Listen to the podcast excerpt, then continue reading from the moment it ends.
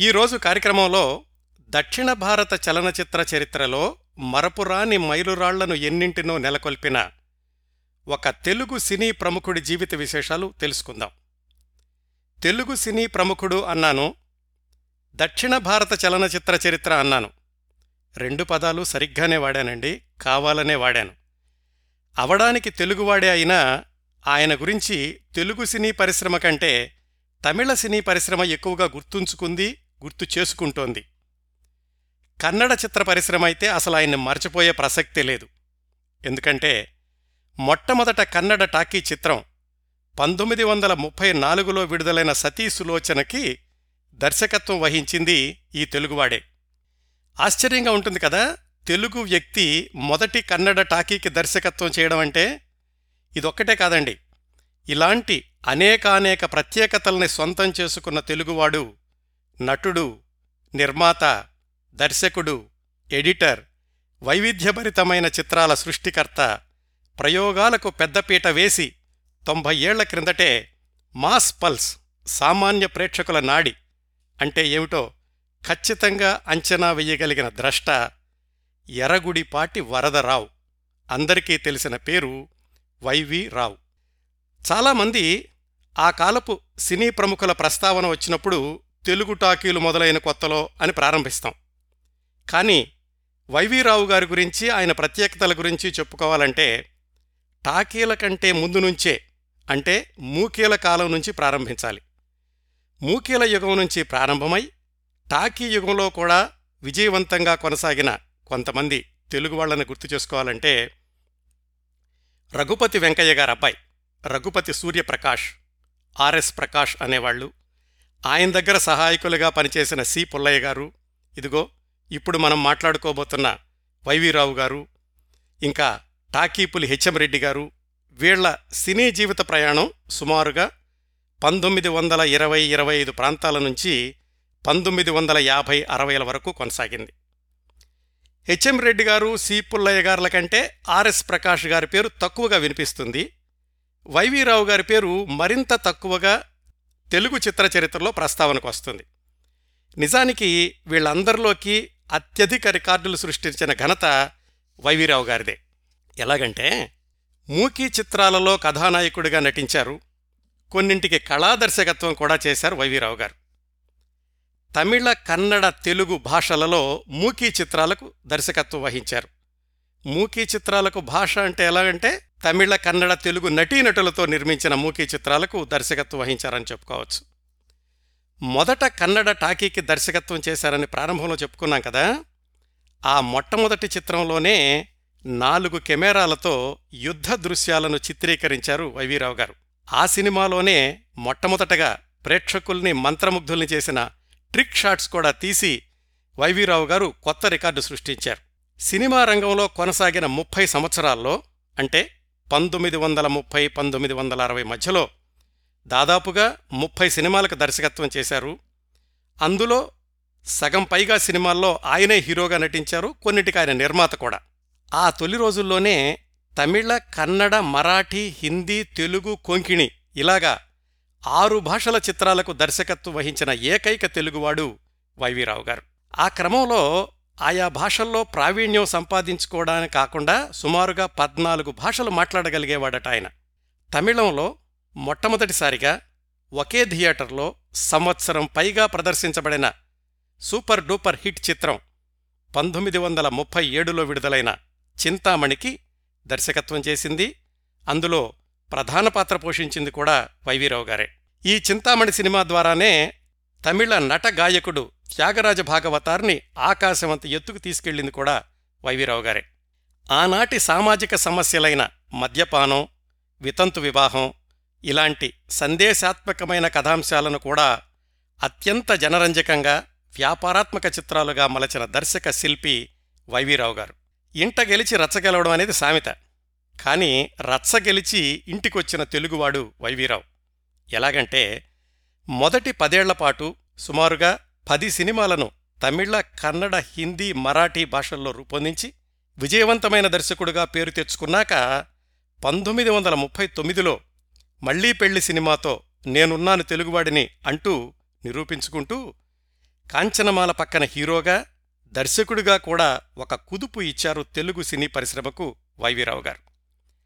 ఆ మళ్ళీ పెళ్ళి చిత్రం ద్వారానే ఓగిరాల రామచంద్రరావు గారిని మొట్టమొదటిసారిగా సంగీత దర్శకుల్ని చేశారాయన తొలి రోజుల్లోనే సినిమా నిర్మాణంలో ఉండే తెర వెనుక సంఘటనలతో పంతొమ్మిది వందల నలభైలో విశ్వమోహిని అన్న సినిమా తీసిన ధైర్యవంతుడు కూడా వైవిరావు గారే. ఇంకా ఉన్నాయండి ఈయన రికార్డులు. శాంతా ఆప్టే అనే హిందీ మరాఠీ నటీమణిని తమిళ రంగానికి పరిచయం చేశారు పంతొమ్మిది వందల నలభై ఒకటిలో ఆయన తీసిన సావిత్రి అనే తమిళ సినిమా ద్వారా. ఆ సినిమాలోనే ప్రముఖ గాయని ఎంఎస్ సుబ్బలక్ష్మి గారితో నారదుడు వేషం వేయించింది కూడా వైవీరావు గారే.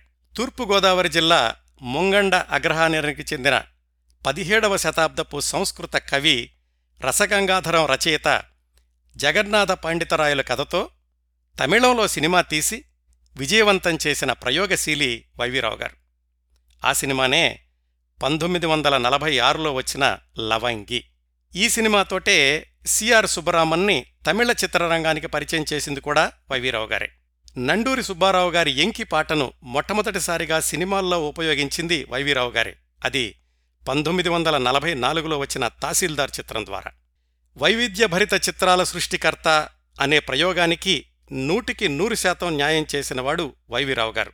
ఎలాగంటే సాంఘిక జానపద పౌరాణిక చారిత్రాత్మక చిత్రాలకు దర్శకత్వం వహించడం కథానాయకుడిగా నటించడం అంత మాత్రమే కాదు.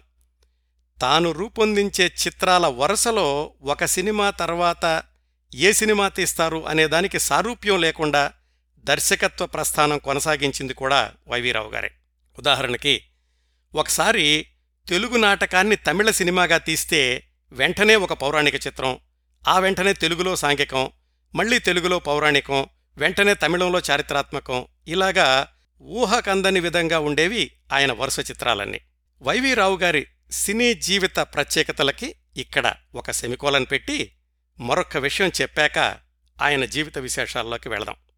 ప్రముఖ హీరోయిన్ బహుభాషా తార లక్ష్మిగారు వైవీరావు గారి కుమార్తె. లక్ష్మిగారి అమ్మ రుక్మిణిగారు కూడా ఒకప్పుడు హీరోయిన్.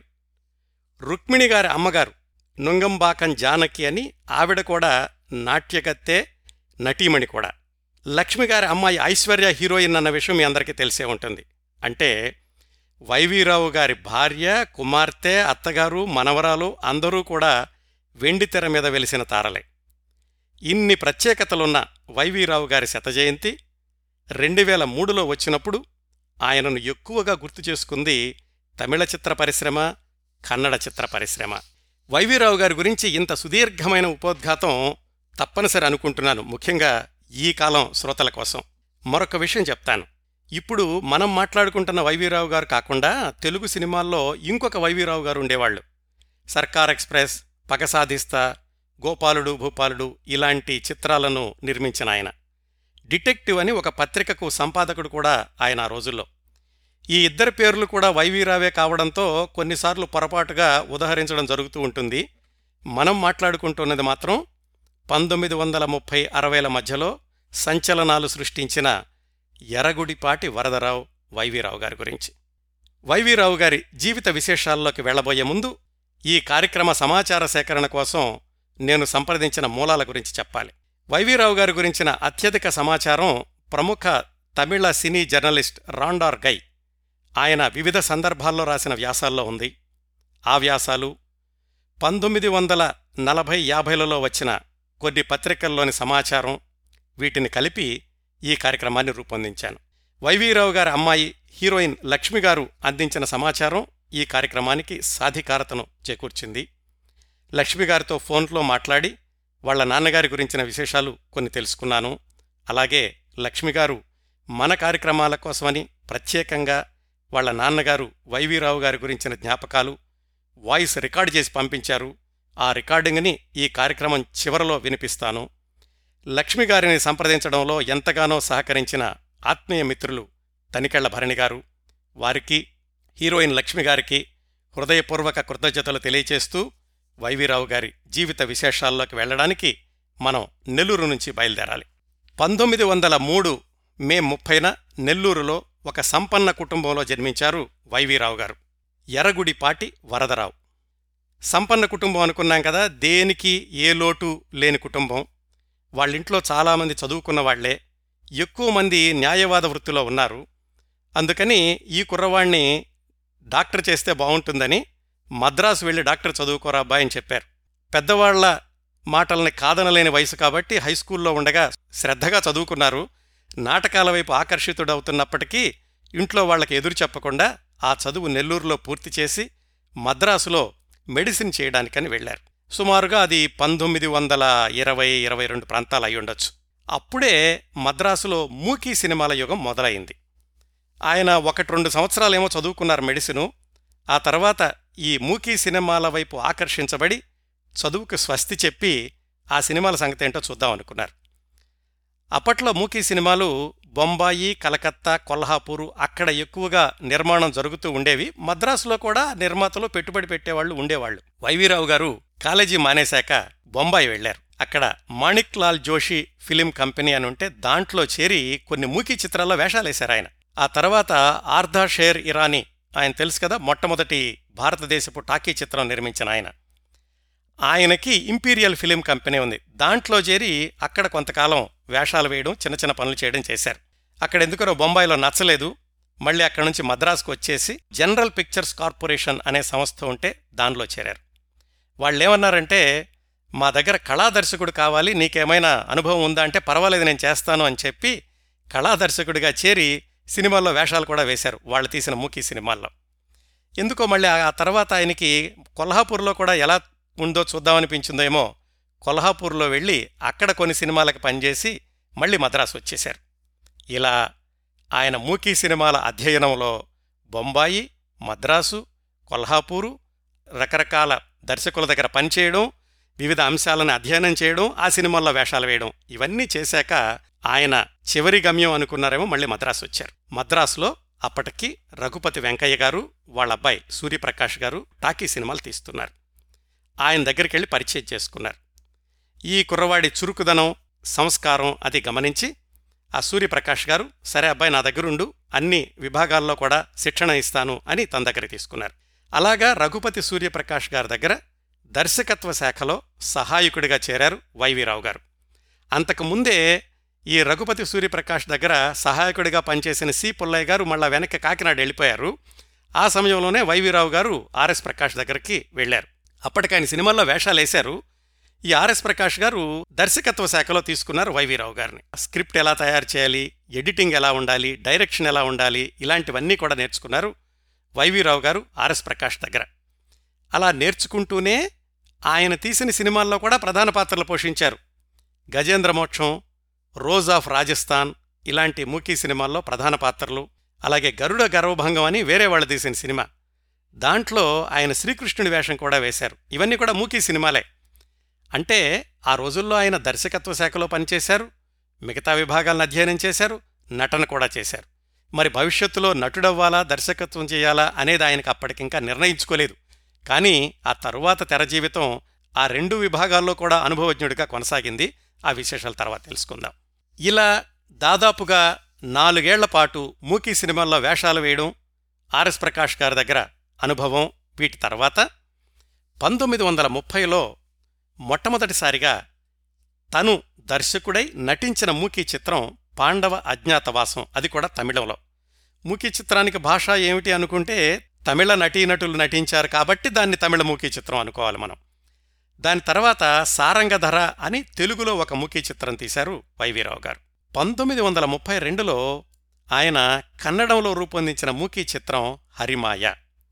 ఆ హరిమాయ మూకీ చిత్రమే వైవీరావు గారి నట జీవితాన్ని గొప్ప మలుపు తిప్పింది. ఎలాగంటే కన్నడ రంగస్థల పితామహుడు గుబ్బి వీరన్న గుబ్బి ప్రొడక్షన్స్ అనే పేరుతో నిర్మాతగా ఆ హరిమాయ అన్న సినిమా తీశారు. ఆ సినిమా విడుదలైన రోజుల్లోనే అంటే పంతొమ్మిది వందల ముప్పై రెండులో దక్షిణాదిన టాకీ చిత్రాలు మొదలైనవి తెలుగులోనూ తమిళంలోనూ హెచ్ఎం రెడ్డి గారు మొట్టమొదటి టాకీలు తీశారని మీ అందరికీ తెలుసు కదా? అది గమనించిన కన్నడ చిత్రరంగం కూడా టాకీలు తీయాలి అనే ఆలోచన వచ్చింది. ఆ ఆలోచనను ముందుకు తీసుకెళ్ళిన వ్యక్తి ఆర్. నాగేంద్రరావు అని కన్నడ రంగస్థల ప్రముఖుడు. అప్పటికీ ఆయన రామదాసు అనే తెలుగు టాకీలోనూ మరొక రెండు తమిళ టాకీల్లోనూ కూడా నటించిన అనుభవం ఉంది.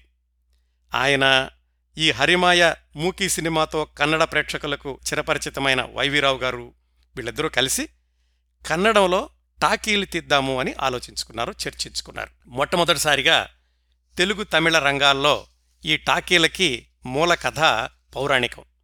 అందుకని కన్నడంలో కూడా వాళ్ళు పౌరాణిక కథను తీసుకుని టాకీల వైపు వెళదామనుకుని సతీ సులోచన కథని ఎంపిక చేసుకున్నారు. ఆర్ నాగేంద్రరావు గారేమో నటుడు వైవీరావు గారు నటుడు దర్శకుడు కూడా బానే ఉంది. సినిమా నిర్మాణానికి పెట్టుబడి పెట్టేదెవరు ఇద్దరూ కష్టపడి ఒక ఐదు వేలు పోగు చేయగలిగారు.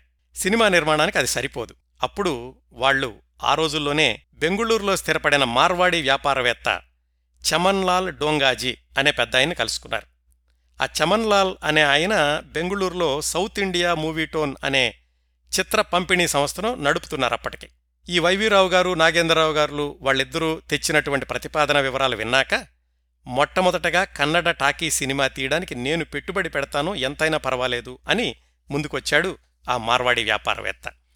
దాంతోటి వైవీరావు గారు ఆ నాగేంద్రరావు గారి యొక్క సహకారం తీసుకుని మొట్టమొదటి కన్నడ టాకీ చిత్రానికి శ్రీకారం చుట్టారు. ఎక్కడ అది ఖర్చు తక్కువ అవుతుందని కొల్హాపూర్ వెళ్ళారు అక్కడ ఛత్రపతి సినీటోన్ అనే స్టూడియో ఉంటే అక్కడ షూటింగ్ ప్రారంభించారు. మొట్టమొదటి కన్నడ టాకీ సతీ సులోచనలో ఆర్ నాగేశ్వరరావు గారేమో రావణుడిగా వేశారు. ఎంవి సుబ్బయ్య నాయుడు అనే ఆయన ఇంద్రజిత్గా లక్ష్మీబాయి అనే ఆవిడ మండోదరిగా అలాగే అప్పట్లో ప్రముఖ గాయని ఎంఎస్ త్రిపురాంబ ఆవిడ సులోచనగా వైవీరావు గారు మరి నటించడంలో ఎలాగో అనుభవం ఉంది కదా ఆయనేమో లక్ష్మణుడి పాత్రను తీసుకున్నారు. ఆ సినిమాకి బెల్లవే నరహర శాస్త్రి అని ఆయన కూడా కన్నడ రంగస్థల ప్రముఖుడు. ఆయన మాటలో పాటలో రాశారు. ఈ నేపథ్యంతోటి సినిమా షూటింగు డిసెంబర్ పంతొమ్మిది వందల ముప్పై మూడులో కొల్హాపూర్లో ప్రారంభమైంది. ఎనిమిది వారాల్లో ఆ సినిమాని పూర్తి చేశారు ఆయన. దాదాపుగా ముప్పై పాటలున్నాయట ఆ మొట్టమొదటి టాకీలోనే. సహజమైనటువంటి కాంతిని ఉపయోగించుకుని సినిమా అంతటినీ పూర్తి చేశారు వైవీరావు గారు. అంతకుముందు చాలా అనుభవం ఉంది కదా మూకీ సినిమాల్లోనూ ఆర్ఎస్ ప్రకాష్ గారి దగ్గర ఆయన నేర్చుకున్నటువంటి దర్శకత్వ మెళుకోలు వీటన్నింటితోటి. ఆయన చేసిన సాహసం ఏమిటంటే ఆ మొట్టమొదటి సినిమాలోనే నాలుగు కెమెరాలను ఉపయోగించి యుద్ధ సన్నివేశాలను చిత్రీకరించారు. అందరూ చాలా ఆశ్చర్యంగా చూడ్డానికి వచ్చారట ఈయన నాలుగు కెమెరాలతో సినిమా తీస్తున్నాడు పైగా మొట్టమొదటి టాకీ సినిమాని. అదే కాకుండా ఆ సినిమాలో మాయారథం మాయా సీత ఆంజనేయుడు సంజీవిని పర్వతాన్ని తీసుకురావడం ఇలాంటి ట్రిక్ షాట్స్ కూడా ఏమాత్రం కంగారు పడకుండా ఇబ్బంది లేకుండా చిత్రీకరించగలిగారు వైవీరావు గారు. ఆ సినిమా నిర్మాణానికి నలభై వేల రూపాయలు ఖర్చయింది. మార్చి మూడవ తేదీ పంతొమ్మిది వందల ముప్పై నాలుగున బెంగుళూరులో సిటీ మార్కెట్ దగ్గరలో ఉన్న పారమౌంట్ సినిమాలో ఈ కన్నడ టాకీ విడుదలైనప్పుడు మొత్తం కన్నడ రాష్ట్రం అంతా కూడా పండగ చేసుకున్నారు. విపరీతంగా జనాలు వచ్చారు. కేవలం బెంగళూరులోనే కాకుండా పక్కనున్న పల్లెటూరుల నుంచి ఎడ్లబళ్ళు కూడా కట్టుకుని ఈ సినిమా చూడడానికి వచ్చారు. ఈ సినిమా ఘన విజయంతోటి వైవీరావు గారు అందరి దృష్టిలోనూ పడ్డారు. అలాగా తెలుగాయన అయినప్పటికీ కూడా మొట్టమొదటి కన్నడ టాకీకి దర్శకత్వం వహించి విజయవంతం చేసి పేరు తెచ్చుకున్నారు వైవీరావు గారు. ఆయన కొల్హాపూర్లో షూటింగ్ చేస్తున్న రోజుల్లోనే కొంతమంది మరాఠీ వాళ్ళు ఈయన ప్రతిభను గమనించి మాకు మరాఠీలో సినిమా తీసిపెట్టండి అని అడిగారు. అది మొదటి టాకీ కాదు అంతకుముందే టాకీలున్నాయి మరాఠీలో. వాళ్ళ మాటను అనుసరించి వైవీరావు గారు తీసిన రెండవ టాకీ చిత్రం మరాఠీ హిందీ రెండు భాషల్లో కూడా తీశారు. దాని కథ నాగానంద. అది కూడా కొల్హాపూర్లోనే షూటింగ్ చేశారు. ఈ నాగానంద సినిమాకి ప్రత్యేకత ఏమిటంటే తరువాత రోజుల్లో హిందీ చిత్రరంగంలో ప్రముఖ సంగీత దర్శకుడైన సి. రామచంద్ర గారు ఈ సినిమాలో జీమూత వాహనుడు పాత్ర ధరించారు. అప్పటికాయన వయసు పదిహేడు సంవత్సరాలు. ఆ సినిమా పంతొమ్మిది వందల ముప్పై ఐదులో విడుదలైంది. సి. రామచంద్ర గారు ఆయన రాసుకున్నటువంటి ఆటోబయోగ్రఫీ ప్రకారం ఈ నాగానంద సినిమా సరిగా ఆడలేదు. ఇంకా నటన ఎందుకని చెప్పి సంగీతం వైపు వెళ్ళిపోయారు. వైవీరావు గారు మాత్రం రెండో టాకీ దర్శకత్వాన్ని రెండు భాషల్లో రూపొందించిన ప్రత్యేకతని దక్కించుకోగలిగారు. ఈ సినిమాలో ఆయన నటించలేదు. ఈ Nagananda Marathi cinema national film ఆర్కైవ్స్లో ఇంకా ఉంది. రెండు వేల పదిహేడులో అంటే ఇటీవలే దాన్ని మళ్ళీ ప్రదర్శించారు. అంటే పంతొమ్మిది వందల ముప్పై ఐదులో ఆ సినిమాని ఎలా తీశారు అని. దానిలో దర్శకుడు వైవీరావు గారు మన తెలుగైన పేరుందన్నమాట. తొలి రోజుల్లోనే ఇలాగా పరభాషా చిత్రాలకు దర్శకత్వం చేసే అవకాశం దక్కించుకున్నది ఒక వైవీరావు గారు ఒక్కరే. ఆ రోజుల్లో ఉన్న దర్శకుల్ని ఎవరిని చూసినా కానీ తమిళ వాళ్ళు తమిళలోనూ తెలుగు వాళ్ళు తెలుగులోనూ ఉండేవాళ్ళు తప్ప ఇలాగ పరభాషల్లో ఎక్కువగా చేసిన వాళ్ళు తక్కువగా కనిపిస్తూ ఉంటారు. దీని తర్వాత అంటే ఆయన రెండో టాకీ తర్వాత మళ్ళీ వైవిధ్యం. మూడో టాకీ ఆయన నిర్మించింది తమిళంలో.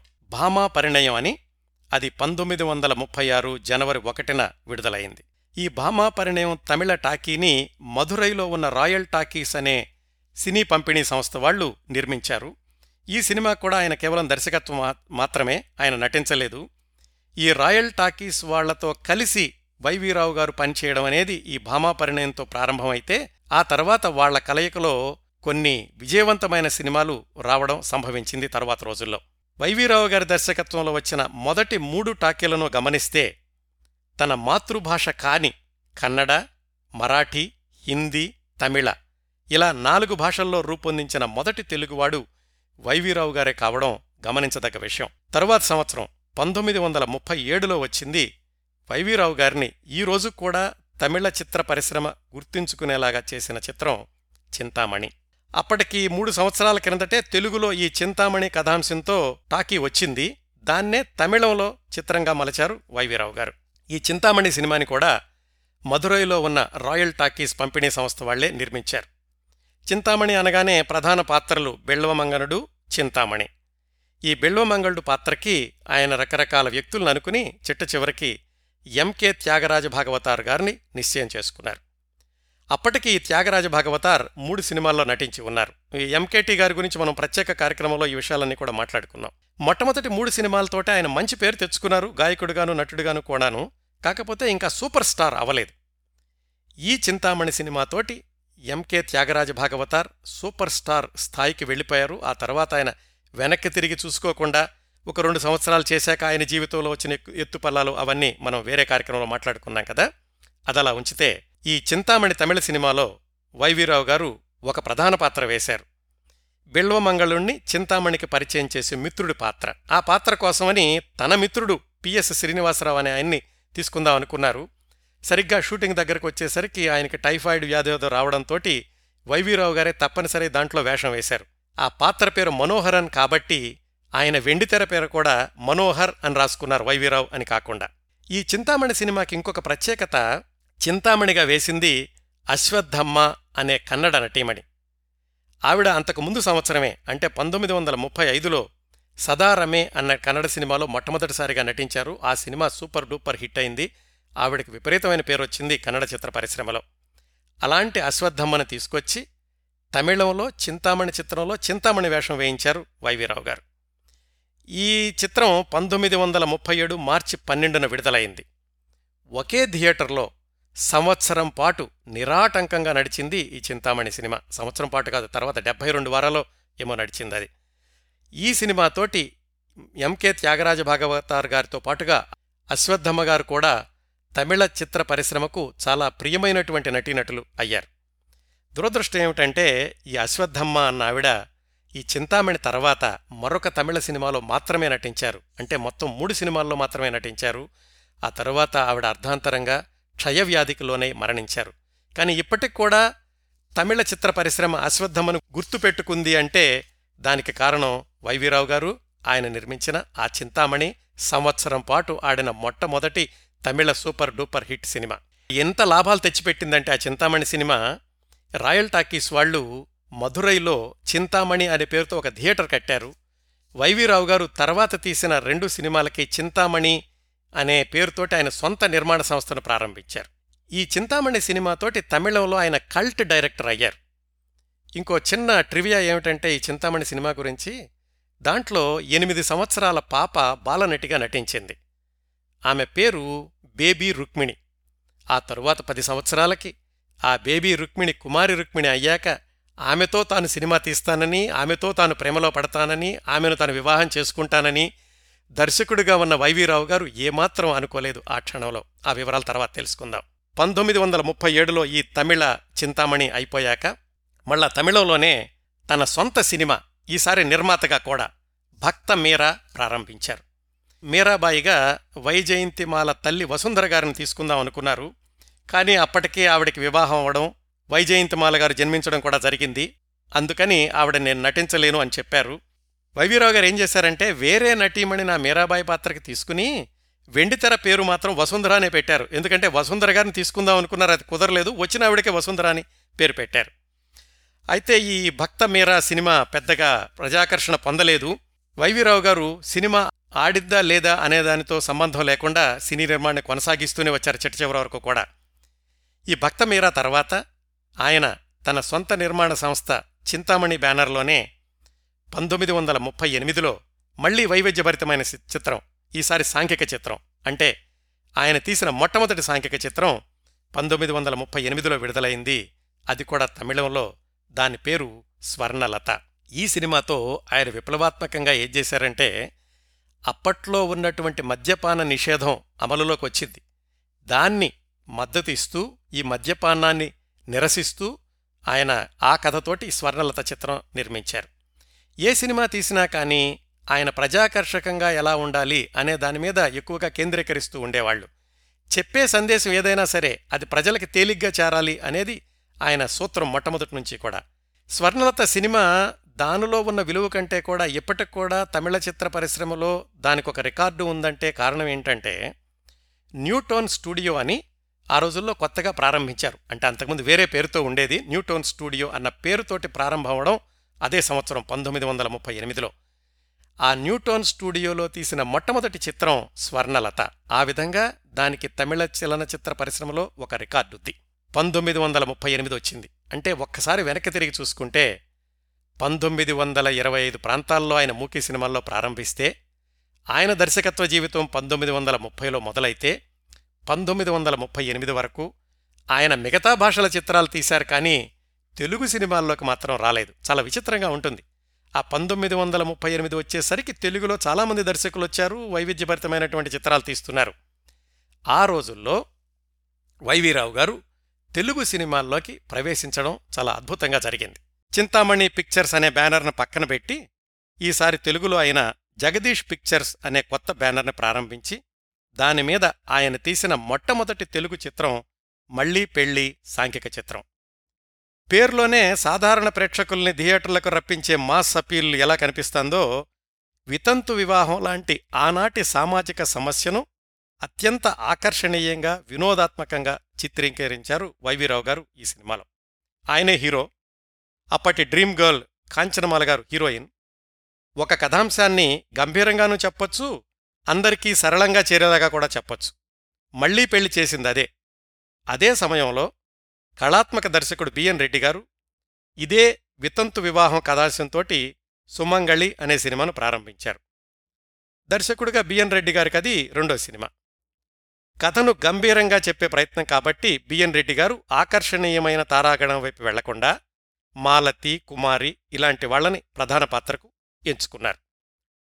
ఆయన సినిమాని శిల్పంలా చెక్కుతూ పది నెలల పాటు ఆ సుమంగళని నిర్మిస్తూ ఉంటే వైవీరావు గారు మళ్ళీ పెళ్ళి చిత్రాన్ని తక్కువ బడ్జెట్లో ప్రారంభించిన నాలుగు నెలల్లోనే పూర్తి చేశారు ప్రేక్షకుల్ని రంజింపచేశారు. ఇదిగో మన తెలుగువాడు ఎంత సీరియస్ కథనైనా కానీ మాస్ అప్పీల్లో చెప్పగలడు అనే భావాన్ని ప్రేక్షకుల్లోనూ పరిశ్రమలోనూ కలిగించగలిగేది తన మొదటి చిత్రంతోటే వైవీరావు గారు. ప్రతి సినిమాలో చేసినట్టుగానే ఈ మళ్ళీ పెళ్ళి సినిమాలో ఆయన చాలా ప్రయోగాలు చేశారు. ఓగిరాల రామచంద్రరావు గారనే ఆయన్ని మొట్టమొదటిసారిగా సంగీత దర్శకుడిగా పరిచయం చేయడమే కాకుండా అప్పటికి ఇంకా హీరో హీరోయిన్లు ఎవరి పాటలు ఆళ్ళే పాడుకుంటున్నారు. ఈ సినిమాలో మాత్రం వైవీరావు గారు తనకి ఓగిరాల రామచంద్రరావు గారితో నేపథ్యగానం పాడించుకున్నారు. ముందుగా రికార్డింగ్ చేసే విధానం అప్పటికింకా పాపులర్ కాలేదు. మరి బ్యాక్గ్రౌండ్ ఎలా పాడించుకున్నారంటే షూటింగ్ జరిగే సమయంలోనే ఆఫ్ కెమెరాలో సంగీత దర్శకుడు వగిరాల్ రామచంద్రరావు గారు కెమెరాను అనుసరిస్తూ హీరో వైవీరావు గారిని లిప్ సింక్ను చూస్తూ ఆయన పాడారు. అదొక సర్కస్ ఫీట్ లాంటిది. దాన్ని విజయవంతంగా అమలు చేయించగలిగారు దర్శకుడు హీరో నిర్మాత అన్ని అయినటువంటి వైవీరావు గారు. మళ్ళీ పెళ్ళి సినిమాలోనే దొంగ స్వామీజీలను ధైర్యంగా విమర్శించారాయన ఆ రోజుల్లోనే. అది చూసినటువంటి అగ్రవర్ణాల వాళ్ళు నువ్వు అగ్రవర్ణం నుంచి వచ్చి కూడా ఇలా చేస్తావా? అని వైవీరావు గారి మీద దండెత్తారు. అయితే వైవీరావు గారు మొదట్నుంచి కూడా ఎవరికీ భయపడే మనస్తత్వం కాదు ఎవరిని లెక్క చేసే విధానమూ లేదు. ఆయన అనుకున్నది చేసుకుంటూ వెళ్ళిపోవడమే ఆయన నైజం. మళ్ళీ పెళ్ళి సినిమాని సూపర్ హిట్ చేశాక వెంటనే ఆయన చేసిన తరువాతి ప్రయోగం కూడా తెలుగులోనే. విశ్వమోహిని ఆ సినిమా పేరు. సినిమా రంగంలో ఉంటూ సినిమా రంగాన్ని విమర్శిస్తూ ఆ సినిమా రంగంలో ఉండే లోటుపాట్లను నేపథ్యంలో ఉండే కథనాలను ఎక్స్పోజ్ చేస్తూ సినిమా తీయాలంటే ఎంత సాహసం ఉండాలి? ఆ దమ్మున్న దర్శకుడు వైవీరావు గారు. పంతొమ్మిది వందల నలభై నవంబర్ తొమ్మిదిన విడుదలయింది ఆ విశ్వమోహిని. ప్రేక్షకులను అంతగా అలరించలేకపోయింది కానీ చిత్ర పరిశ్రమలో మాకు కాస్త సంచలనం కలిగించిందని చెప్పుకోవాలి. ఈయన సినిమాల్లో ఉండి దర్శకుడయ్యుండి కూడా సినిమాలనే ఇలాగ ఎక్స్పోజ్ తీస్తూ తీశాడు అని చాలామంది అనుకున్నారు కానీ వైవీరావు గారి ప్రయాణం మాత్రం అలా కొనసాగుతూనే ఉండి ఇలాగా ఆయనే హీరోగా ఉంటూ దర్శకత్వం చేస్తూ సినిమాలకు నిర్మాతగా కూడా ఆ రోజుల్లో కొనసాగిన ఏకైక వ్యక్తి వైవీరావు గారు అని చెప్పుకోవచ్చు. ఆయన ప్రయోగాలు పుట్టినిల్లు కదా ఒక సినిమా తర్వాత వచ్చేది ఎలాంటి సినిమా అనేది ఎవరి అంచనాలకు దొరకకుండా కొనసాగింది వైవీరావు గారి వెండితెర జీవితం. అందుకే తెలుగులో మళ్ళీ పెళ్ళి విశ్వమోహిని ఈ రెండూ అయ్యాక మళ్ళా తమిళంలోకి వెళ్ళారు అది కూడా కలకత్తాలో నిర్మాణం. తనతో చింతామణి సూపర్ హిట్ తీసిన రాయల్ టాకీస్ వాళ్ళకు ఆయన చేసిన చిత్రం సావిత్రి. అది తమిళ సినిమా. పౌరాణికం. దాంట్లో కూడా ప్రయోగాలే. ఆయన దర్శకత్వంతో పాటుగా సత్యవంతుడిగా నటించారు. సావిత్రిగానేమో ప్రముఖ మరాఠీ నటి శాంతా ఆప్టే అనే ఆవిడ్ని తీసుకున్నారు. ఆ శాంతా ఆప్టే గారు ఏం చెప్పారంటే నేనిక్కడ బాగా పాటలు పాడుతున్నాను. మీది తమిళ సినిమా అయినప్పటికీ కూడా నాకు నేపథ్యగానం వద్దు. నా పాటలు నేనే పాడుకుంటాను. అందువల్ల నాకు సమయం ఇవ్వండి తమిళం నేర్చుకుంటాను అని చెప్పారు. అప్పుడు వైవీరావు గారు ఒక ట్యూటర్ని పూనా పంపించి శాంతా ఆప్టే గారికి సంవత్సరం పాటు తమిళం నేర్పించి ఆవిడనప్పుడు తమిళంలో నేను ధారాళంగా మాట్లాడగలను పాడగలను అన్నాక అప్పుడు ఈ సావిత్రి సినిమాని కలకత్తాలో షూటింగ్ ప్రారంభించారు. అలాగే మరొక సంగీత స్వర సామ్రాజ్ఞి ఎంఎస్ సుబ్బలక్ష్మి గారిని ఆ సినిమాలో నారదుడి పాత్ర వేయించారు. అది చాలా సాహసం ఎందుకంటే ఆడవాళ్ళు మగ పాత్ర వేయడం అందులో నారదుడి పాత్ర ఎంఎస్ సుబ్బలక్ష్మి గారితోటి. ఈ అసాధ్యాలన్నింటినీ కూడా సుసాధ్యాలు చేయగలిగిన వ్యక్తి వైవీరావు గారు. ఈ సావిత్రి చిత్రం పంతొమ్మిది వందల నలభై ఒకటి సెప్టెంబర్ ఐదున విడుదలైంది. దీని తర్వాత మళ్ళీ తెలుగు సినిమా రంగానికి వచ్చారు. వచ్చి రెండు సినిమాలు. తనే హీరో నిర్మాత దర్శకుడు కూడా. అందులో మొదటి సినిమా సత్యభామ. ఇది మళ్ళీ పౌరాణిక చిత్రం. దీంట్లో ఆయనే కృష్ణుడు నటి రేఖ ఉన్నారు కదా వాళ్ళ తల్లిగారు పుష్పవల్లి గారు దానిలో సత్యభామగా నటించారు. ఈ సినిమాలో ఆయన చేసిన ఇంకో ప్రయోగం ఏమిటంటే సాధారణంగా పౌరాణిక చిత్రం అనగానే బోలెడని పద్యాలు ఉండాలి. కానీ సత్యభామ సినిమాలో చాలా పరిమితమైన సంఖ్యలో మాత్రమే పద్యాలను పెట్టి దాన్ని పూర్తి చేశారు. సొంత సినిమానే. అది కూడా అంత బ్రహ్మాండంగా ఆడలేదు. ఆ సత్యభామ సినిమా పంతొమ్మిది వందల నలభై రెండు ఏప్రిల్లో విడుదలైంది. అదే రోజుల్లో రెండవ ప్రపంచ యుద్ధం యొక్క భయ వాతావరణం మద్రాస్ అంతా కూడా అలముకుంది. మద్రాసులో ఉన్న చిత్ర పరిశ్రమ వాళ్ళందరూ కూడా సారంజామా అంతా సర్దేసేసి వేరు వేరే ఊళ్ళకి వెళ్ళిపోతున్నారు. ఈయన మాత్రం ఎక్కడికి వెళ్ళకుండా ధైర్యంగా మద్రాసులోనే ఉన్నారు. కానీ మరి సినిమా షూటింగ్ కొనసాగించే పరిస్థితి లేదు కాబట్టి ఏం చేశారో తెలుసా ఆయన? పరశువాకంలో ఒక రెస్టారెంట్ ప్రారంభించారు. అప్పటికి దాదాపుగా డజను చిత్రాల దర్శకుడు హీరో తమిళంలో ఒక సూపర్ హిట్ సినిమా తీసిన దర్శకుడు అయినప్పటికీ కూడా నేల మీద నిలబడే వ్యక్తిత్వం తనది అని నిరూపించుకుంటూ రెస్టారెంట్ ప్రారంభించారు రెండో ప్రపంచ యుద్ధం సమయంలో వైవీరావు గారు మద్రాసులో. అందుకే అవసరమైనప్పుడు పాస్ తీసుకోవడానికి నేను మామూలు మనిషిని అని నాకు గుర్తుంది అని ఆయన చెప్పకుండానే చెప్పడానికి కూడా ఆయన వెనకాడలేదు. ఆయన వెండితెర జీవితానికి ఇది ఒక సెమికోలన్ మాత్రమే కానీ ఫుల్ స్టాప్ కాదు అని ఆయన అనుకున్నారో లేదో కానీ అలా జరిగింది. కాస్త ఈ యుద్ధ వాతావరణం సర్దుకోగానే మళ్ళీ వచ్చేశారు సినిమా రంగానికి అది కూడా తెలుగు రంగానికి. అప్పుడు ఆయన తీసిన సినిమా తహసీల్దార్. ఇది కూడా అప్పట్లో ఉన్నటువంటి కొన్ని కొన్ని పద్ధతుల్ని ప్రభుత్వ పద్ధతుల్ని వాటిని విమర్శిస్తూ తీసిన సినిమా. దీనిలో కమలా కొట్టేస్ ఒక ప్రధాన పాత్ర అయితే భానుమతి గారు మరొక ముఖ్య భూమికను పోషించారు.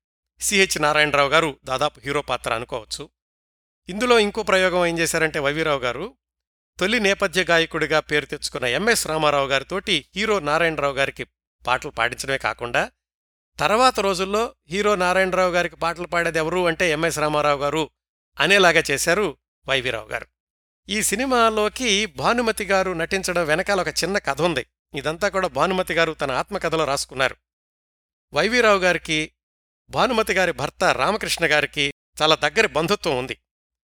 ఆ బంధుత్వంతోటి రామకృష్ణ గారు భానుమతి గారు తనకంటే చాలా చిన్నవాళ్ళైనప్పటికీ భానుమతి గారిని అత్తమ్మ అని రామకృష్ణ గారిని మావయ్య అని చనువుగా పిలుస్తుండేవాళ్ళు వైవిరావు గారు. అదే రోజుల్లో భానుమతి గారు రామకృష్ణ గారు వివాహం చేసుకున్నాక ఇంకా మద్రాసు వదిలేసి వెళ్ళిపోదాము అనుకుంటున్నారు. వైవీరావు గారు వెళ్ళి అడిగారు ఇలా తహసీల్దార్ సినిమాలో నటించాలి అంటే ఆమె చెప్పారు భానుమతి గారు లేదండి మేము వెళ్ళిపోతున్నాము సినిమాలో నటించను మొత్తం సామానంతా సర్దుకుని మా ఊరు వెళ్ళిపోతున్నాము అన్నారు. వైవీరావు గారు ఇంకా వేరే వాళ్ళని ఎవరిని వెతుకుదామా అనే అన్వేషణలో ఉండగా మళ్ళీ భానుమతి గారు బిఎన్ రెడ్డి గారి సినిమాలో నటిస్తున్నారు అని తెలిసింది. అది ఎలా జరిగింది?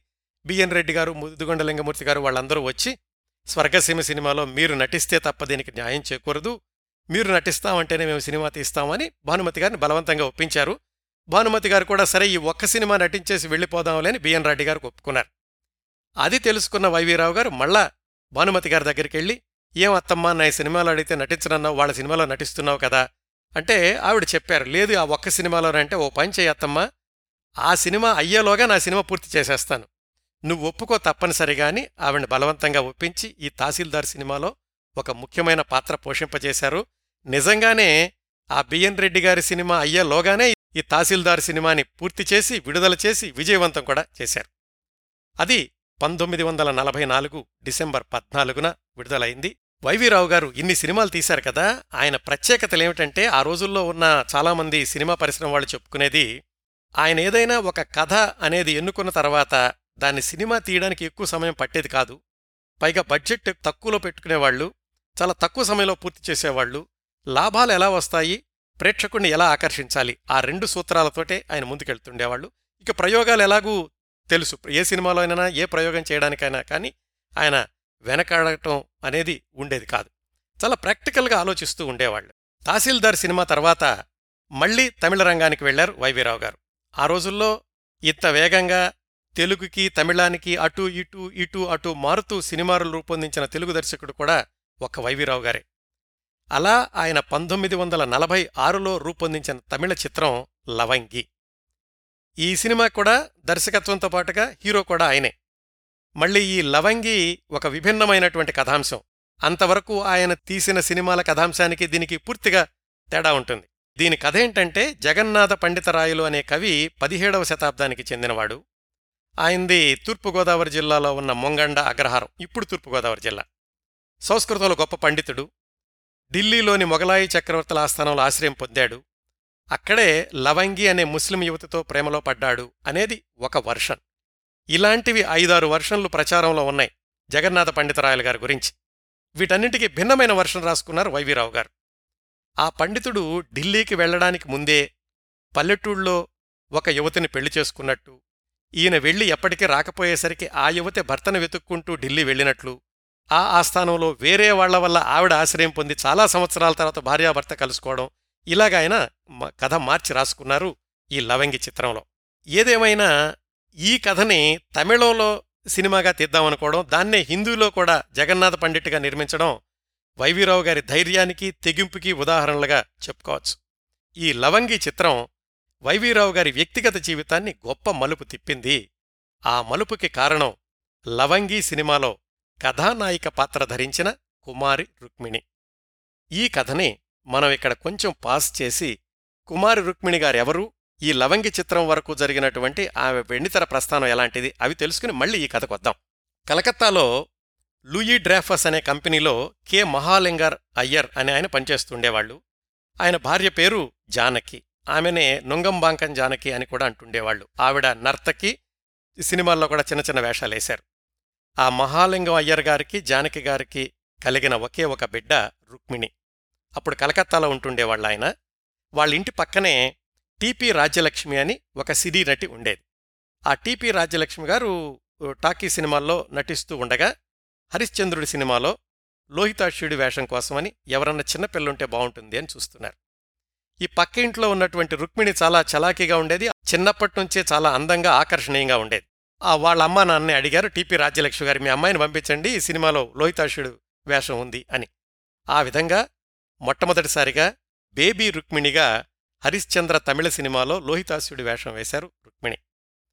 అక్కడే కలకత్తాలో ఉండగానే మాయాబజార్ తమిళ సినిమా కూడా అక్కడే నిర్మాణం అయింది. దాంట్లో చిన్ననాటి వత్సలగా వేషం వేశారు. ఈ రెండు సినిమాలు పంతొమ్మిది వందల ముప్పై ఐదులోనే విడుదలైనవి ముప్పై ఐదులో మళ్ళా వెనక్కి వాళ్ళు మద్రాసు వచ్చేశారు. మద్రాసు వచ్చాక కూడా బాలనటిగా కొనసాగడానికి కె సుబ్రహ్మణ్యం గారని ఆయన గురించి కూడా ఇంతకుముందు మనం మాట్లాడుకున్నాం. ఆయన తీసిన బాలయోగినిలో చిన్న వేషం వేశారు బేబీ రుక్మిణి. ఆ తర్వాత మూడు నాలుగేళ్ళు చదువుకున్నారు. బేబీ రుక్మిణి కుమారి రుక్మిణి అయ్యాక ఆమె నటించిన చిత్రం పంతొమ్మిది వందల నలభై రెండు ఏప్రిల్ ఇరవై ఐదున విడుదలైంది. భక్త నారదర్ అని. దాంతోటి కుమారి రుక్మిణికి మంచి గుర్తింపు వచ్చింది తమిళ చిత్ర పరిశ్రమలో. కాకపోతే ఆవిణ్ణి ఒక స్టార్ ఇమేజ్ తెచ్చిపెట్టిన సినిమా పంతొమ్మిది వందల నలభై ఐదులో విడుదలైన ఏబిఎం వాళ్ళ శ్రీవళ్ళి ఇప్పటికూడా తమిళ చిత్ర పరిశ్రమలో కుమారి రుక్మిణి అనగానే శ్రీవల్లి అంటారన్నమాట. ఆ సినిమాలో ఆమె కోయపిల్లగా నటించింది. ఆ సినిమాతోటి తమిళ ప్రేక్షకులకు చాలా దగ్గరయ్యారు రుక్మిణి. మంచి పేరు తెచ్చుకున్నారు. అదే సమయంలో వైవీరావు గారు ఇదిగో ఆయన లవంగి సినిమా ప్రారంభిస్తూ రుక్మిణి గారిని హీరోయిన్గా తీసుకున్నారు. మళ్ళా మనం వైవీరావు గారి కథకొచ్చి రుక్మిణి గారి గురించి వైవీరావు గారి గురించి మాట్లాడుకుందాం. ఈ లవంగి చిత్ర నిర్మాణ సమయంలోనే వైవీరావు గారు రుక్మిణి గారు ప్రేమలో పడ్డారు. ఆ ప్రేమ వాళ్ళిద్దరి వివాహ బంధానికి దారితీసింది కాకపోతే ఇద్దరికీ వయసులో పాతికేళ్ళ వ్యత్యాసం ఉంది. వైవీరావు గారికి అది ద్వితీయ వివాహం కూడా. సహజంగానే రుక్మిణి గారి తల్లిదండ్రులకి అది ఇష్టం లేదు. ముఖ్యంగా రుక్మిణి గారి నాన్నగారు బాగా వ్యతిరేకించారు. అయినప్పటికీ తల్లిదండ్రుల్ని వ్యతిరేకించి వైవీరావు గారిని వివాహం చేసుకున్నారు రుక్మిణి గారు. పంతొమ్మిది వందల నలభై ఆరు మే పదిన ఈ లవంగి తమిళ సినిమా విడుదలయింది ఆ తర్వాత కొన్ని రోజులకి హిందీలో జగన్నాథ పండిట్ విడుదలయ్యింది. తమిళ సినిమా విజయవంతం అయింది కానీ హిందీ సినిమా అంతగా ప్రేక్షకుల్ని చేరలేదు.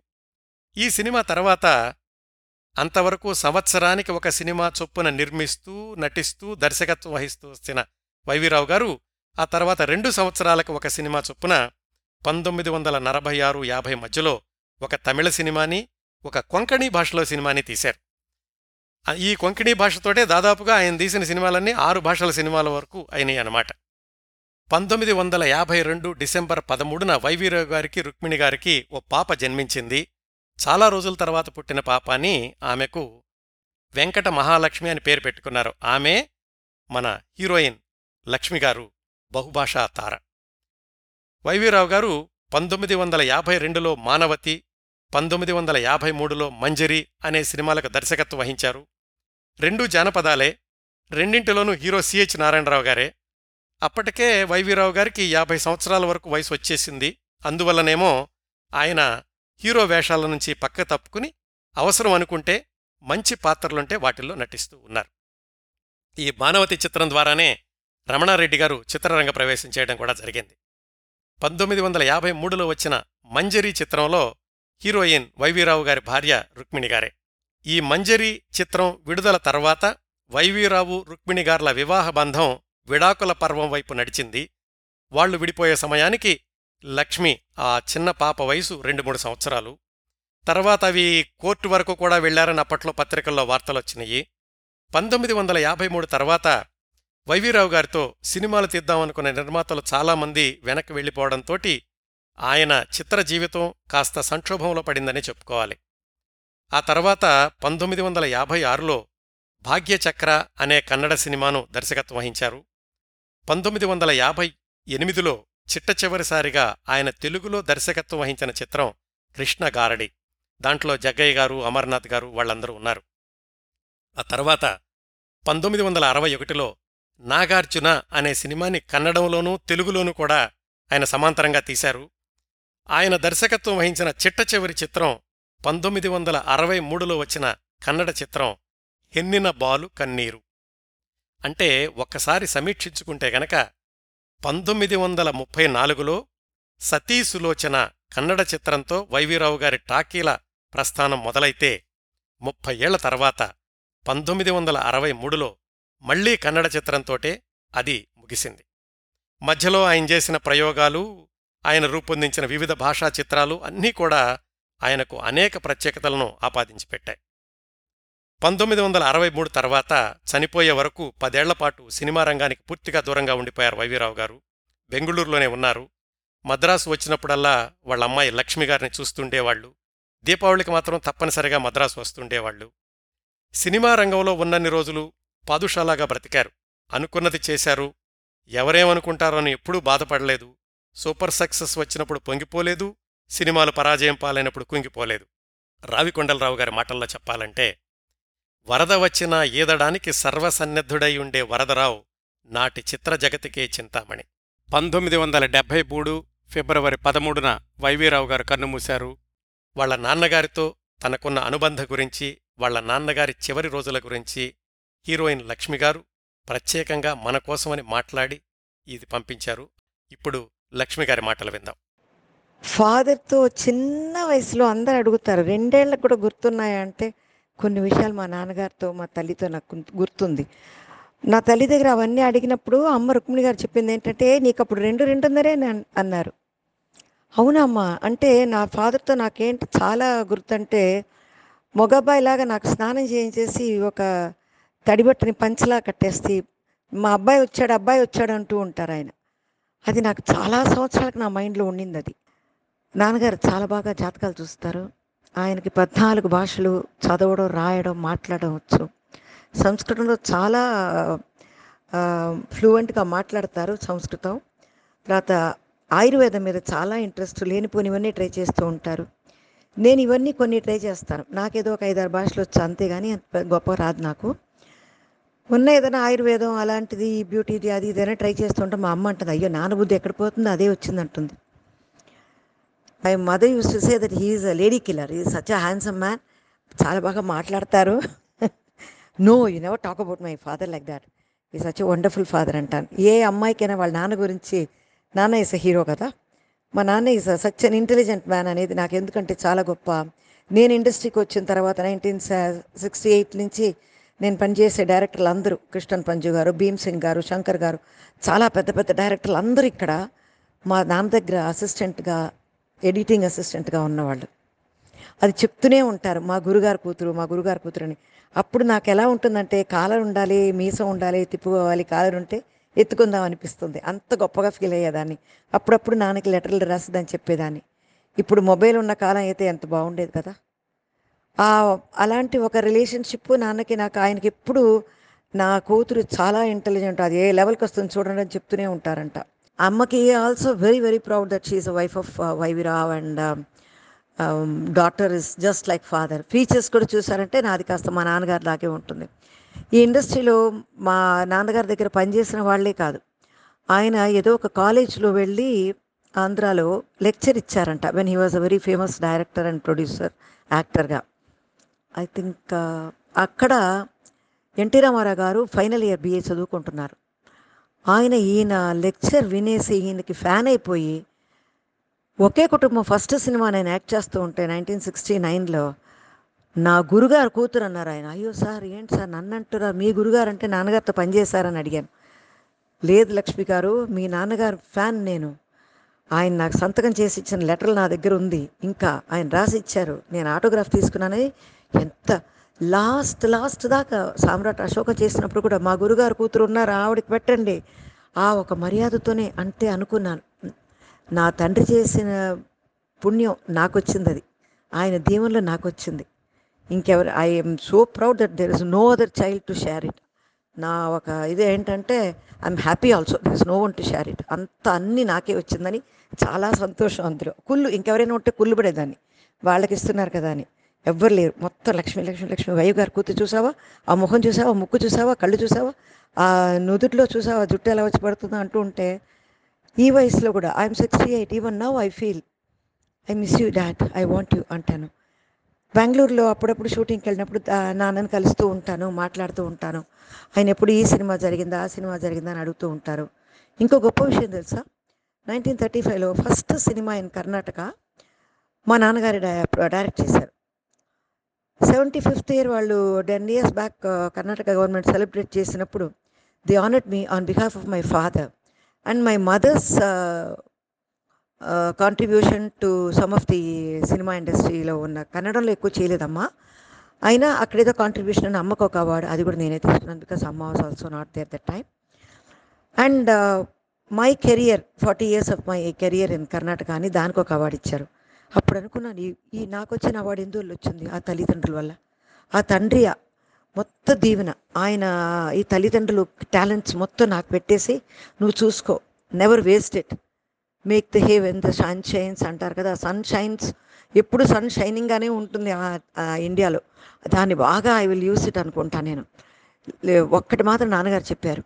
This happen in the last day of his leaving before leaving the planet seventy two December eleventh నాకేంటంటే షూటింగ్ డిసెంబర్ లెవెన్త్ వచ్చి మైసూర్లో రాజరాజ సోழన్ అని the first CinemaScope film Sivaji గారు లాంటి పెద్ద పెద్ద యాక్టర్లు అందరూ అక్కడ ఉన్నారు. నాది ఒక ఇంపార్టెంట్ క్యారెక్టర్ కుందవి అని.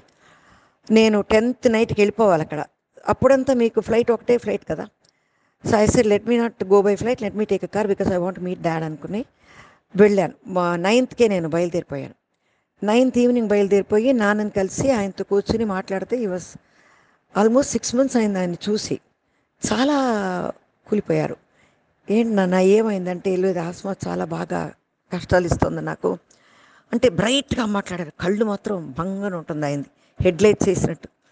You look tired but uh, you are not weak daddy అన్నాను. చాలాసేపు మాట్లాడారు. చాలా చాలా విషయాలు. ఇంట్లో కుక్క ఉందా? ఆవు ఈనిందట కదా. మీ తాత ఎలా ఉన్నాడు? ఆయన్ని జాగ్రత్తగా చూసుకోండి. కోపం ఎక్కువ మీ తాతకి. నాతో మాట్లాడు. ఎంతైనా మావగారు కదా. అమ్మ ఎలా ఉంది? ఆ తాత కోపం మీ అమ్మకు వచ్చింది బట్ సో నైస్ దట్ నీకు ఆ పొగరు కోపం ఏదీ రాలేదు నాన్న. నువ్వు ఇంకా సాధించాలి అని ఏదేదో మాట్లాడుతున్నారు. తర్వాత ఇంట్లో ఉన్నవాళ్ళు నాకు కాఫీ తాతారంటే అలవాట్లేదని అంటే చెప్పానా? దానికి నాలాగే పాడు అలవాట్లు కాఫీ టీ లేదు. పాలు తెచ్చిపెట్టంటే లేదు నాన్న నాకు. ఆరున్నర అయిన తర్వాత నేనేం తిన్నా? ఆరున్నరకి భోంచేసేసాను వచ్చేటప్పుడు. ఓ అది కూడా నా అలవాటేనండి కంటే అదేంటో మీ జీన్స్ నాకు అలాగే ఉందంటే I'm proud of you my doctor I'm proud of you అనేసి చాలాసేపు అది చేయి పట్టుకున్నారు. అలాగే చూస్తూనే ఉన్నారు నన్నే. ఆ కళ్ళు చూడలేకపోయాను. సరే అనేసి నాన్న బయలుదేరుతాను. ఇంకా నైట్ అయ్యేలోపు నేను మైసూరు వెళ్ళిపోవాలి కదా. త్రీ అవర్స్ అవుతుందన్నారు. జాగ్రత్త నాన్న వెళ్ళు. థర్టీన్త్ డిసెంబర్ నీ బర్త్డే కదా. టెన్త్ రెస్ట్ తీసుకుని లెవెన్త్ ట్వెల్త్ షూటింగ్ చేయి. థర్టీన్త్ మార్నింగ్ వచ్చేసి ఐ విల్ సెలబ్రేట్ ఇట్. నీకు ఇష్టమైన పరమాన్నం అన్నీ చేసి పెడతాను. మనుషులు వస్తారు హోమం చేస్తాను. నక్షత్రం ఏమో నీకు తర్వాత వస్తుంది. నేను అన్నీ రెడీ చేసేస్తాను. నువ్వు వచ్చేసి నువ్వు పదమూడు సాయంకాలం అయినా పద్నాలుగు పొద్దునైనా వెళ్ళిపో అన్నారు. Yes doctor. ఖచ్చితంగా వస్తాను నాన్నగారు అని వెళ్ళాను. అక్కడ శివాజీ గారు ఏపీ నాగరాజన్ గారు లాంటి పెద్ద పెద్ద లెజెండ్స్ అందరూ పదమూడు బర్త్డే అనగా నేను ఎవరితో చెప్పలేరు రేపు పొద్దున బెంగళూరు వెళ్ళి వచ్చేస్తానంటే ఏంటి కారణం అని అడిగితే అప్పుడు ఏపీ నాగరాజన్ గారు పెద్ద డైరెక్టర్ ఆయన. దీనికి పుట్టినరోజు వాళ్ళ అమ్మ ఫోన్లో చెప్పింది. పుట్టినరోజు మీరు అక్కడే చాముండి గుడిలో ఏదైనా పూజకు అరేంజ్ చేసేయండి అని. నీకు ఈరోజు అప్పుడు కేకులు గీకులు కట్ చేసి ఇవన్నీ ఏం లేదు. పుట్టినరోజు వచ్చే పొద్దున సెట్టుకు వెళ్తే అందరికీ ఏదో స్వీట్లు పెడతారు. మనకి దండం వేస్తారు. మనం పెద్దవాళ్ళ కాల్లో పెడతాం ఆశీర్వం చేస్తారు అంతే. నేను సార్ నన్ను ఒంటి గంటకు వదిలేస్తారా? భోజనం చేసేసి నేను వెళ్తాను. మా నాన్నగారిని చూడాలంటే. నువ్వు ఇక్కడి నుంచి ఫోర్ అవర్స్ అవుద్ది. మళ్ళీ ఆయన్ని చూసి సాయంకాలం నువ్వు వచ్చేటప్పుడు టైర్డ్ అయిపోతావు. రేపు ఇంపార్టెంట్ సాంగ్ ఉంది. వెళ్ళొద్దు అనేసారు శివాజీ గారు. సార్ సార్ నేను వెళ్ళాలి సార్. ఆయన చూడాల్సింది నేనంటే వద్దు నాన్న అర్థం చేసుకో. వీక్ అయిపోతావు టైర్డ్ అయిపోతావు అన్నారు. సర్లేని వదిలేసి అప్పుడు లైట్నింగ్ కాల్స్ ఉండేది. Trunk call lightning call lightning call వేస్తే నాన్నగారి నెంబర్ అవుట్ ఆఫ్ ఆర్డర్ చాలా బాధపడ్డాను. మర్నాడు ఫోన్ చేశాను. మార్నింగ్ ఎవరో తీశారు నాన్నగారు పడుకున్నారు చాలా నీరసంగా ఉన్నారు ఆయన. సరే నేను ఫోన్ చేశానని చెప్పండి. నేను ఎలాగో ఇక్కడి నుంచి చెన్నై వెళ్ళి నేను హైదరాబాద్ వెళ్తున్నాను. వెళ్ళే ముందు నాన్నగారిని కలుస్తాను నేను అన్నాను. అదేంటో నాకు ఆ రోజు ఫ్లైట్ పట్టుకోవాలి చెన్నైకి. మైసూర్ నుంచి వెళ్ళేటప్పుడు మేమందరూ బయలుదేరాం కాబట్టి డైవర్ట్ చేసుకుని వెళ్ళలేకపోయాను. సర్లే నేను ఫ్లైట్ పట్టేసి నా తర్వాత మాట్లాడతాననేసి ఒక లెటర్ రాసేసి అలా రాస్తూనే ఉన్నాను. ఎయిర్పోర్ట్ నుంచి పోస్ట్ చేసేసి నేను ఫ్లైట్ ఎక్కేశాను. హైదరాబాద్ వెళ్ళిపోయాను. మన పని మీద ఉన్నామంటే దాంట్లోనే ఉంటాం అదే కదా పెద్దవాళ్ళు మనకు నేర్పించింది. పని మీద ధ్యానంలోనే ఉండిపోయాను. అక్కడి నుంచి మళ్ళీ ఫిబ్రవరి పని చేసుకున్నాను. ఫిబ్రవరి నైన్త్కి ఊటీకి వెళ్ళాను షూటింగ్కి. ఈ మధ్య మధ్య నాన్న దగ్గర నుంచి ఫోన్లు వస్తాయి మాట్లాడతాను అన్నీ అయింది. ఫిబ్రవరి థర్టీన్త్ నైట్ నాకు షూటింగ్ అయ్యేటప్పటికి తొమ్మిదిన్నర అయింది. అక్కడ మా అమ్మ కజిన్ ఉన్నారు. వాళ్ళ ఇంట్లోనే I use to stay in Ooty. Her husband was cinchona department డైరెక్టర్గా ఉండేవారు ఆయన. వాళ్ళ ఇంట్లో ఉంటే వాళ్ళకి స్పెషల్గా ఫోన్ ఉంటుంది. నైట్ అయినా వాళ్ళకి ఇస్తారు. అప్పుడు ఆ చలిలో ఫిబ్రవరి థర్టీన్త్ నైట్ చలి ఆ నైట్ ఆ చలిలో దిగి వెళ్ళి ఎక్కడి నుంచి ఫోన్ అంటే బెంగళూరు నుంచి నాన్నగారు అంటే అయ్యో అమ్మ నాన్నగారు బుద్ధుందా ఈ చలిలో వెళ్ళి మాట్లాడతావా? రొంప పట్టుకుంటే ఏమైనా కానీ నా గొడవే లేదని. అప్పుడు నాకు ఐశ్వర్య నా చేతిలో రెండేళ్ళు బిడ్డ అది దాన్ని ఎత్తుకుని పరిగెత్తారు. పరిగెత్తి ఫోన్ మాట ఇది తాత తాత అంటుంది ఇది అక్కడ అటుపక్క నాన్నగారు కాదు ఇంకెవరో మొగ అని మాట్లాడుతున్నారు. నాన్నగారు మీకోసం చూసి చూసి ఇప్పుడే పోయారండి ఈరోజు ఫిబ్రవరి థర్టీన్త్. డిసెంబర్ థర్టీన్త్ కలవాల్సింది. జనవరి థర్టీన్త్ లేరు. ఫిబ్రవరి థర్టీన్త్ పోయారు. నా కోసం ఆగి ఆగి ఆగి.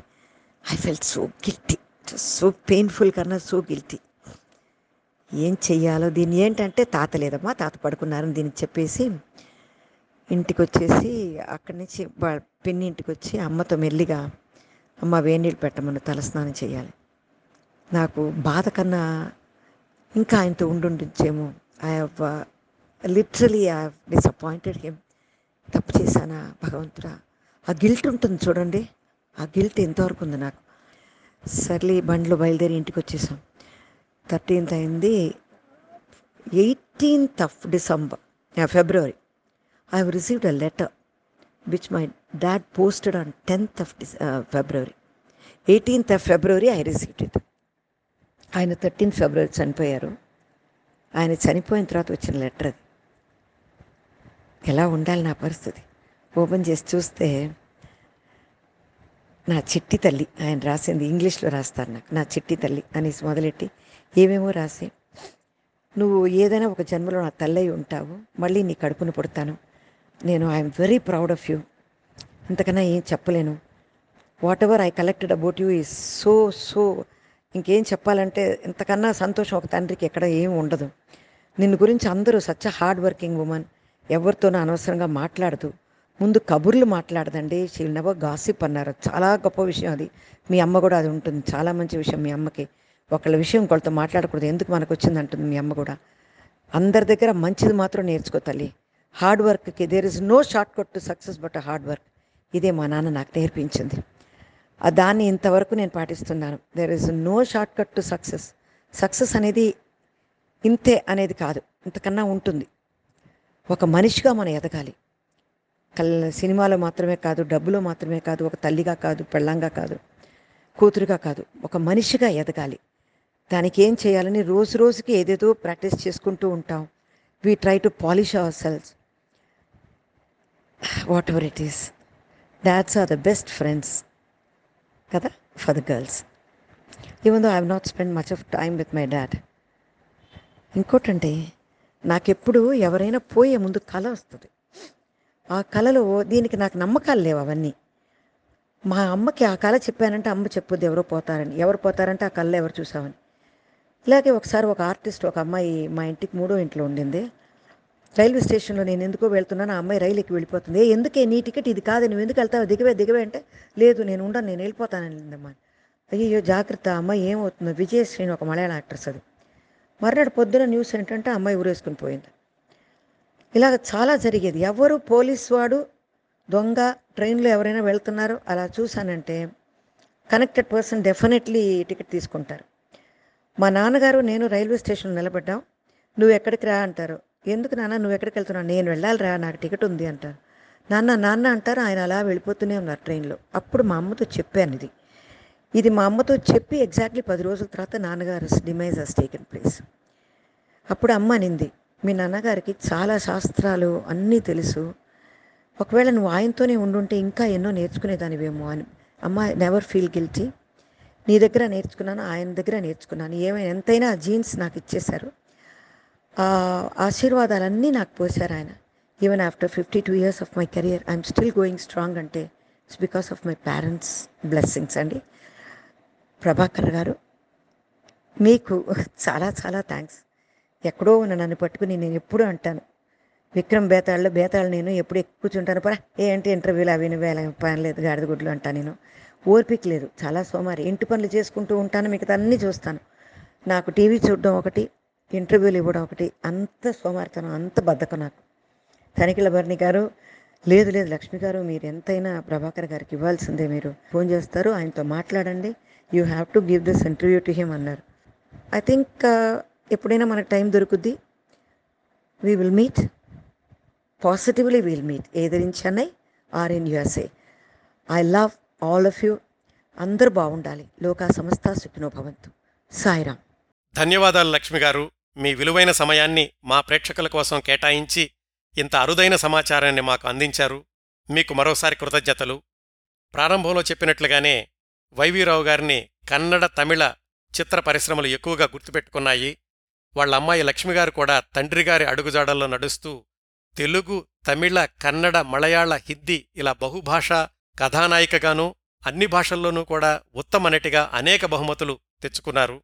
వాళ్ళ తల్లిగారు రుక్మిణిగారు రెండు వేల ఏడులో మరణించారు. ఇవండి మూకీల యుగం నుంచి టాకీల వరకు కొనసాగిన హీరో దర్శకుడు నిర్మాత బహుభాషా చిత్రాల రూపకర్త అనేక ప్రత్యేకతలను సొంతం చేసుకున్న తెలుగువాడు వైవీరావు గారి గురించి నేను సేకరించగలిగినంత సమాచారం.